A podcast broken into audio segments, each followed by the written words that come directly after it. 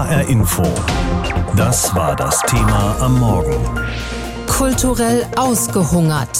Der hessische Festivalsommer beginnt.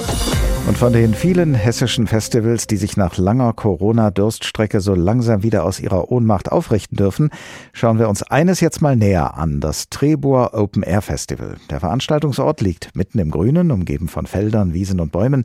In der Ferne grüßt der Taunus, nebenan plätschert das Freibad. Das Trebur Open Air Festival ist mittlerweile eine Institution im Rhein-Main-Gebiet. Ende Juli, Anfang August treten dort jedes Jahr mehrere Tage lang regionale und zum Teil noch ziemlich unbekannte Bands auf. Und vor Corona haben ihnen jedes Mal vor mehreren Bühnen tausende Menschen zugejubelt.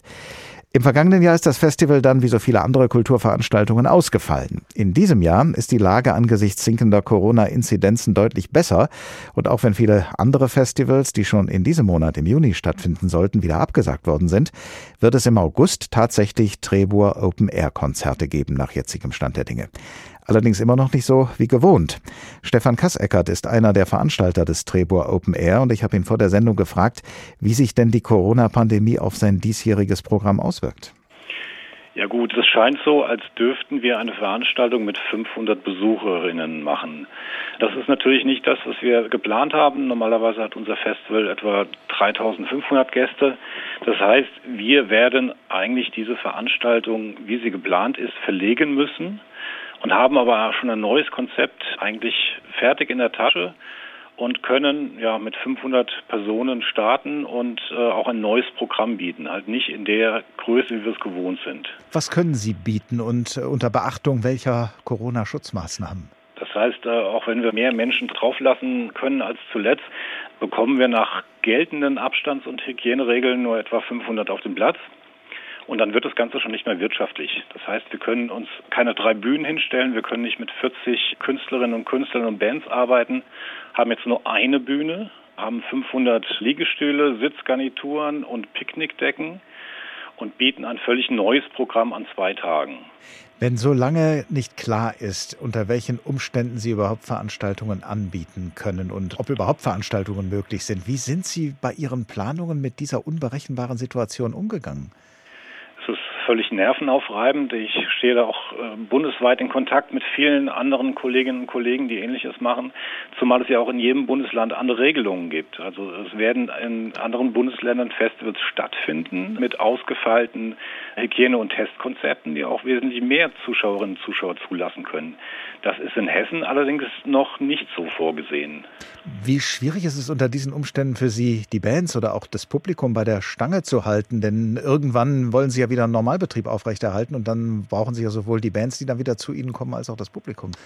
Richtig, also die Künstler und Künstlerinnen sind natürlich froh über Auftrittsmöglichkeiten.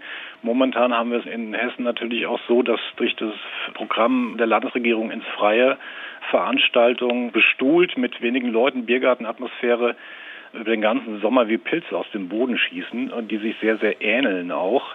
Wir werden schauen, ob das Publikum uns treu bleibt, aber die Festivalszene insgesamt lebt davon, dass er eigentlich eine sehr, sehr treue Fan-Community hat. Also das geht anderen Festivals genauso. Die Besucherinnen und Besucher, die man hat, die kommen auch jedes Jahr wieder.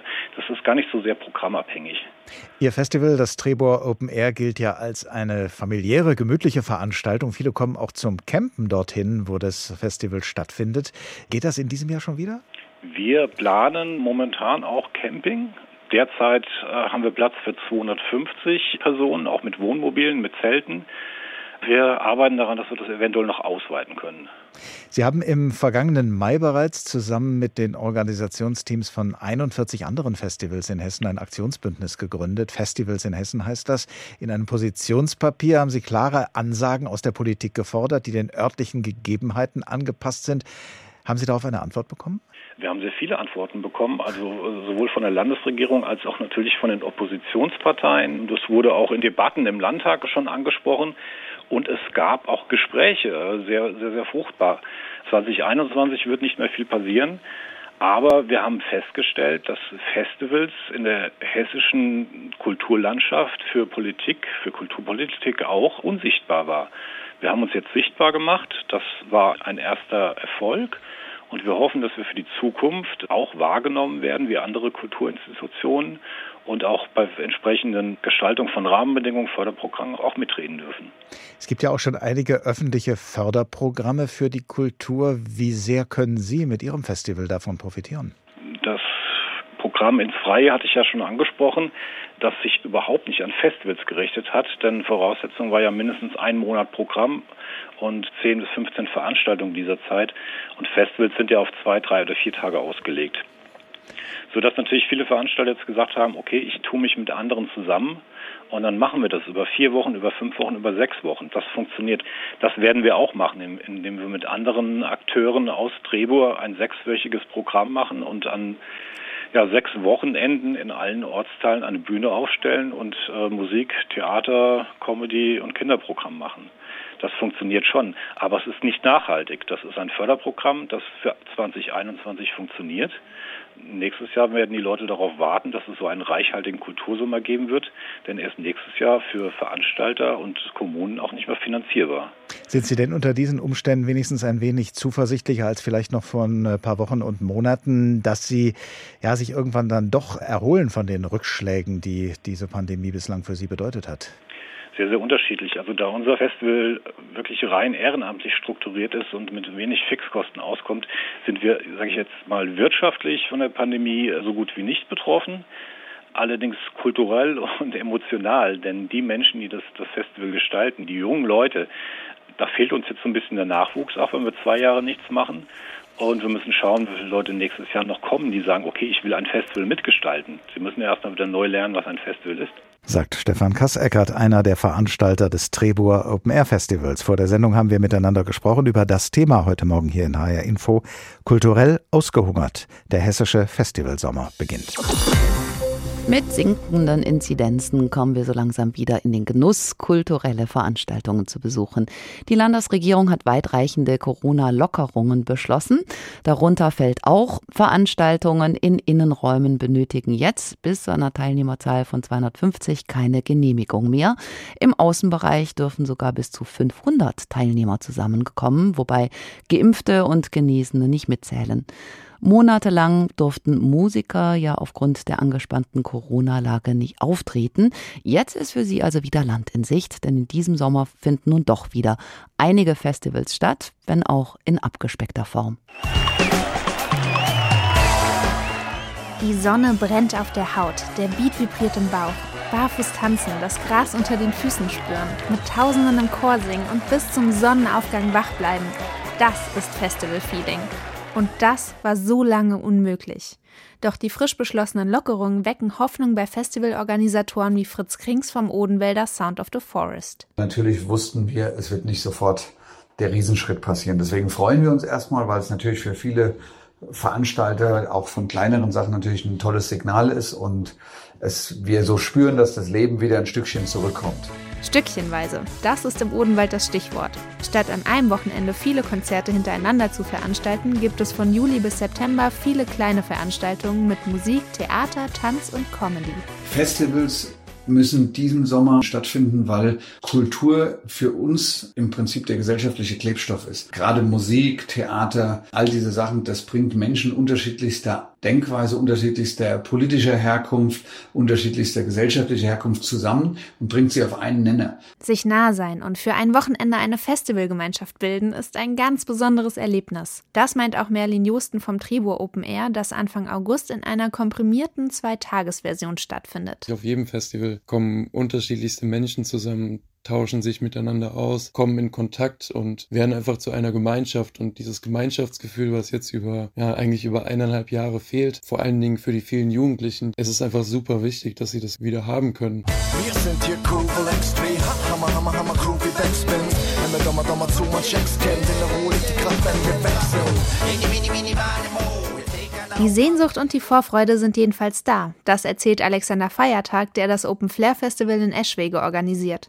Für diesen Sommer wurde es umbenannt in Insel Flair. Statt der üblichen 150 Bands treten nur neun auf. Es ist besser als nichts und wir haben damit im letzten Jahr ja auch schon ganz gute Erfahrungen gemacht und wir machen im Moment auch Open Air Konzerte kleinerer Natur und die Stimmung ist immer ganz gut. Natürlich ist es so, es ist kein richtiges Festivalerlebnis, aber wie gesagt, wir denken, das ist so ein kleiner Zeitraum von zwei Jahren den wir jetzt einfach mal überbrücken müssen und träumen von größerem. Nicht aufgeben und machen, was geht. Das ist die Devise für den Festivalsommer. Naja, es ist so ein Stück Kultur natürlich auch, was verloren geht, wenn wir nicht in irgendeiner Art und Weise ähm, weitermachen, auch nicht auf kleinem Niveau, dann wird diese Kultur verschwinden und das wollen wir natürlich nicht. Es muss irgendwie weitergehen. Im nächsten Jahr dann hoffentlich wie gewohnt, dicht an dicht, mit Sonne auf der Haut und Bass im Bauch. Weit weg von Atomkraft bis der Regen kam, spielte draußen, was kümmert mich deren uns merkt man Teil vom Plan. Trebur Festival, Open Flair Festival, Sound of the Forest. Jannika Kämmerling über die drei Festivals, die bald in Hessen in abgespeckter Form stattfinden. Das HR Infothema heute Morgen kulturell ausgehungert. Der hessische Festivalsommer beginnt. Monatelang konnten Schauspielerinnen, Musiker und andere kreative Menschen nicht auftreten und auch diejenigen, die bei kulturellen Veranstaltungen für die Technik zuständig sind oder für andere Aufgaben hinter den Kulissen, auch sie wurden dadurch arbeitslos. Denn wegen der Corona-Pandemie waren alle Veranstaltungen mit Publikum gestrichen. Jetzt aber, da die Inzidenzzahlen gesunken sind, kann auf einigen hessischen Bühnen wieder gesungen, gespielt oder getanzt werden, und zwar vor Publikum. Insbesondere unter freiem Himmel ist das jetzt wieder möglich, und so laufen zum Beispiel seit ein paar Tagen wieder die Burgfestspiele in Bad Vilbel in der Wetterau. Auf dem Spielplan stehen unter anderem Sister Act und das Dschungelbuch. Unsere Reporterin Marie-Katharin Fromm hat mit Menschen auf und hinter der Bühne darüber gesprochen, wie es sich anfühlt, endlich wieder aufzutreten. Zeig mir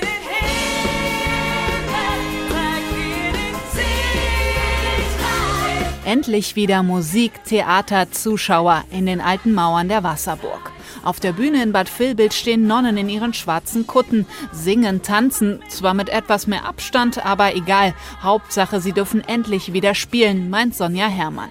Sie mimt im Musical Sister Act die strenge Mutter Oberin das Gefühl ist sofort wieder da. Also da gibt es jetzt keine großartige Nervosität oder so. Es ist so wie früher, als wäre es gestern gewesen. das hilft dabei, die harten letzten Monate hinter sich zu lassen. Schauspieler und Publikum haben gleichermaßen Spaß und genießen den Sommerabend im Freien.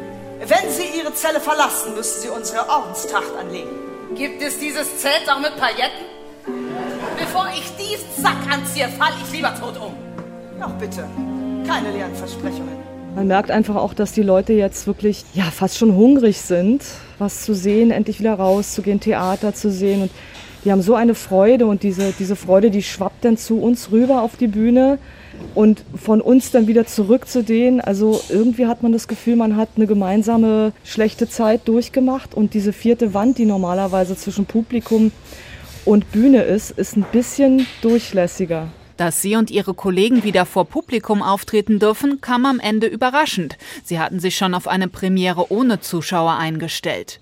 Doch weil die Inzidenzwerte in der Wetterau dann schneller gesunken sind als erwartet, durften die Burgfestspiele doch früher loslegen, sagt der technische Leiter Johannes Kirchner. Das kam ja dann doch alles ziemlich plötzlich jetzt.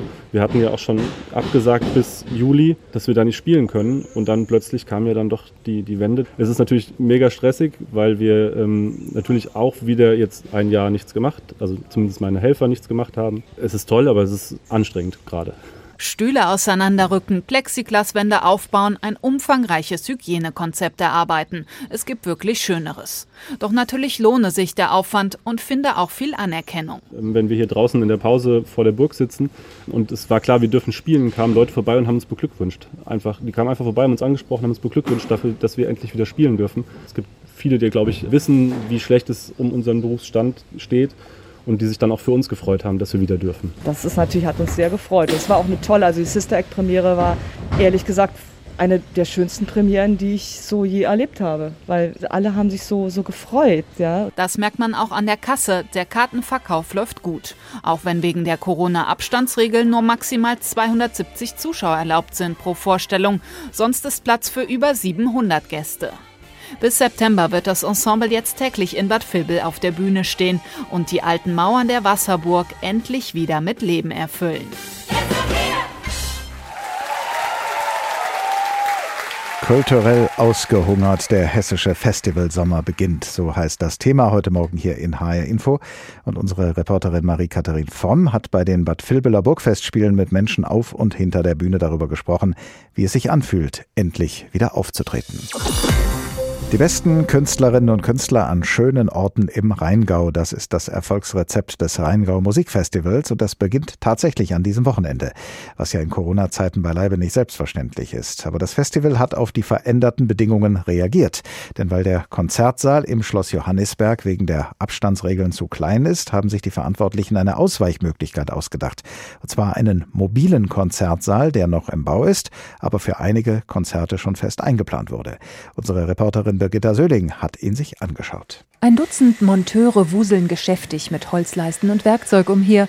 Der Boden ist mit Sägespänen bedeckt. Am Schloss Johannisberg entsteht gerade ein mobiler Konzertsaal für das Rheingau Musikfestival. Im Moment geben hier aber noch Hammer und Kreissäge den Ton an, lacht Matthias Becker. Das war schon immer so, dass wir verrückte Ideen hatten und dann versucht haben, die so zu konkretisieren, dass sie am Ende umsetzbar waren. Holz, Stahl und Glas fügen sich hier in geradliniger Architektur zu einem Kubus. 900 Quadratmeter groß, 8 Meter hoch, passgenau zwischen die historischen Wirtschaftsgebäude im sogenannten Cuvée-Hof und eine mächtige alte Zeder gezwängt.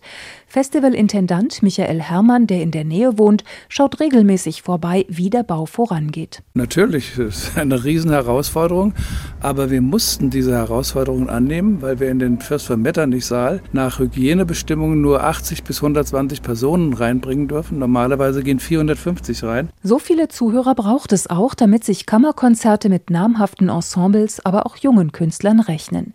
Das Schloss Johannisberg als Spielstätte aufgeben war keine Option. Es gehört seit Beginn zum Festival. Also muss eine temporäre Lösung her, erklärt Geschäftsführer Masilius von Ingelheim. Man muss nicht nur drauf kommen, man muss es sich zutrauen. Ich glaube, das große Thema, was hier mitschwingt, ist das Zutrauen. Und mit dem Team von Matthias Becker, die sagen, wir machen das. Und wir machen das vor allem in Eigenregie. Becker ist gelernter Tontechniker und ein Mann der ersten Stunde beim Festival. Er hat Europas größtes Akustikbüro hinzugezogen. Spezielle Wandstrukturen und ein Deckensiegel sollen dafür sorgen, dass sich der Schall im Konzertsaal selbst verstärkt. Im Schachbrettmuster Sitzplan finden 550 Zuhörer Platz, regulär sogar 1200. Damit ist der neue Kubus der größte Kammermusiksaal weit und breit.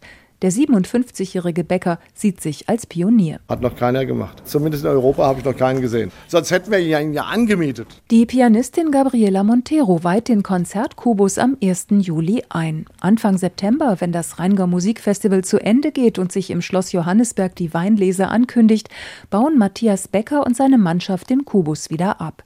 Auf 30 Lkw verpackt kann er dann ins Zwischenlager oder zum nächsten Einsatz fahren. Die Investition von einer halben Million Euro wird zur Hälfte aus dem Bundesprogramm Neustart Kultur gefördert, sagt Masilius von Ingelheim. Der Kubus hat eine Lebensdauer von ungefähr 15 Jahren, haben wir mal geschätzt. Und er wird uns begleiten. Wo er allerdings stehen wird in den nächsten Jahren, das ist noch offen. Aber er wird auf jeden Fall Hauptspielort des Festivals auch in den nächsten Jahren. Die Kultur und ihre Macher und Macherinnen haben ganz besonders unter der Pandemie gelitten. Nun haben wir Sommer 2021. Die Corona-Inzidenzen sinken kontinuierlich. Die Zahl der Geimpften steigt. Jetzt geht wieder was, wenn auch vorsichtig.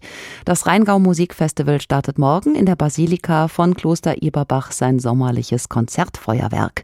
Das HR Sinfonieorchester spielt unter Leitung des scheidenden Chefdirigenten Andres Orozco Estrada. Michael Herrmann ist der Intendant des Festivals. Ich habe vor der Sendung mit ihm gesprochen und habe ihn gefragt, wie sehr freuen Sie sich nach einem Jahr Pandemiepause endlich wieder sagen zu können, Zeit für Musik, denn das ist ja das Motto des diesjährigen diesjährigen Festivals? Das ist wie eine Erlösung, wie eine Befreiung. Vor allen Dingen die Last, die auf einem liegt mit 20 Mitarbeiterinnen und Mitarbeitern.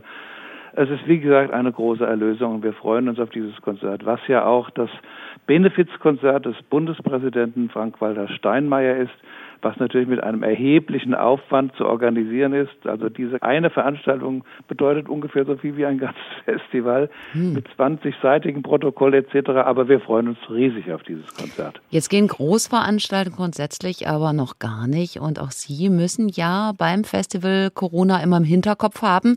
Welche Schutzmaßnahmen gibt es da? Wir haben ein Hygienekonzept erarbeitet, was auch genehmigt wurde. Wir dürfen Gott sei Dank nach dem sogenannten Schachbrettmuster unsere Gäste setzen. Das heißt, wir kriegen allerdings dann auch nur ungefähr 50 Prozent der vorhandenen Plätze besetzt. Das heißt in der Basilika von Kloster Eberbach ca. 600, im Friedrich von Tirsch Saal im Wiesbadener Kurhaus 550 bis 600 und was ganz wichtig ist auf Johannesberg, wo ja unsere Kammermusik stattfindet und wo wir viele junge Künstler zum Festival einladen. Da haben wir einen neuen Konzertsaal erstellt, quasi einen transportablen Konzertsaal mit einem riesigen Aufwand. Da gehen unter normalen Umständen 1200 Gäste rein und jetzt unter Corona-Bedingungen immerhin 600, sodass wir Gott sei Dank auch Schloss Johannesberg dieses Jahr wieder nutzen können. Sonst wäre Schloss Johannesberg ausgefallen. Was bedeutet das jetzt für die Besucherinnen und Besucher? Also Schachbrett heißt immer zwei nebeneinander, dann Abstand und Konzert mit Maske? Mit, immer noch mit Maske. Wir arbeiten daran, ob wir vielleicht auch nach den neuen Bestimmungen eventuell auch das Maskentragen ablegen dürfen. Das wissen wir noch nicht. Im Moment heißt es immer noch, mit Maske, aber nur mit medizinischer Maske. Das heißt keine FFP2-Maske, sondern auch die leichtere.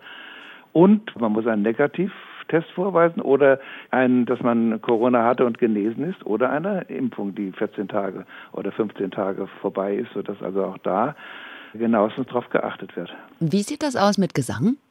Gesang ist also zum Beispiel die Nationalhymne, wird ja am Samstagabend in Kloster Eberbach klingen, aber da darf nicht mitgesungen werden. Ansonsten haben wir auch Liederabende, zwei Liederabende und einen achtstimmigen Chor in der Basilika von Kloster Eberbach. Aber das sind die nötigen Abstände gewahrt, sodass wir das aufführen können. Allerdings große Chöre, die ja normalerweise bei uns in der Basilika von Kloster Eberbach stattfinden, die können wir noch nicht aufführen. Ein Programm für ein so renommiertes Musikfestival wie das Rheingau Musikfestival schüttelt man nicht mal so schnell aus dem Ärmel. Die arbeiten mit sehr vielen bekannten, großen Künstlerinnen und Künstlern zusammen. Wie schwer war das, die dieses Jahr zu buchen? Schließlich wussten sie ja lange Zeit gar nicht, ob das Festival wieder stattfinden kann. Na, nun, alle Künstler haben ja darauf gewartet, wieder auftreten zu dürfen. Insofern war das nicht allzu schwierig. Was schwierig ist, sind Künstler aus England nach Deutschland einfliegen zu lassen, weil im Moment die Einreise wegen des Delta-Virus oder der Mutante noch nicht genehmigt ist. Wir mussten auch ein Konzert absagen deswegen, aber sonst können wir Künstler von überall her einladen und die Künstler legen alle großen Wert darauf und freuen sich, auftreten zu dürfen. Über ein Jahr Pause bei Kulturveranstaltungen, das war bitter für die Künstler und die Organisatoren, aber auch die Besucher mussten ja ohne Konzerte, ohne Theater und Kabarett zum Beispiel auskommen. Merken Sie das beim Ticketverkauf? Also lechzen die Menschen nach Musik wieder im Konzertsaal? Also wir haben zwei Drittel der vorhandenen Karten verkauft, das sind circa 70.000. Wir haben aber noch ungefähr 20.000 bis 25.000, die wir gerne verkaufen würden und auch verkaufen müssen. Wir merken im Moment eine leichte Zurückhaltung, obwohl ich vermute, wenn die ersten Konzerte stattgefunden haben, dass dann vielleicht auch die Gäste sich wieder trauen, Konzerte zu besuchen. Aber im Moment verkaufen wir jeden Tag ungefähr 300 bis 400 Karten, aber es müssten noch mehr sein. Michael Herrmann, Intendant des Rheingau Musikfestivals, freut sich auf die neue Saison, die bei ihm morgen beginnt. Das HR-Info-Thema heute Morgen, kulturell ausgehungert, der hessische Festivalsommer beginnt. HR-Info, das Thema. Wer es hört, hat mehr zu sagen.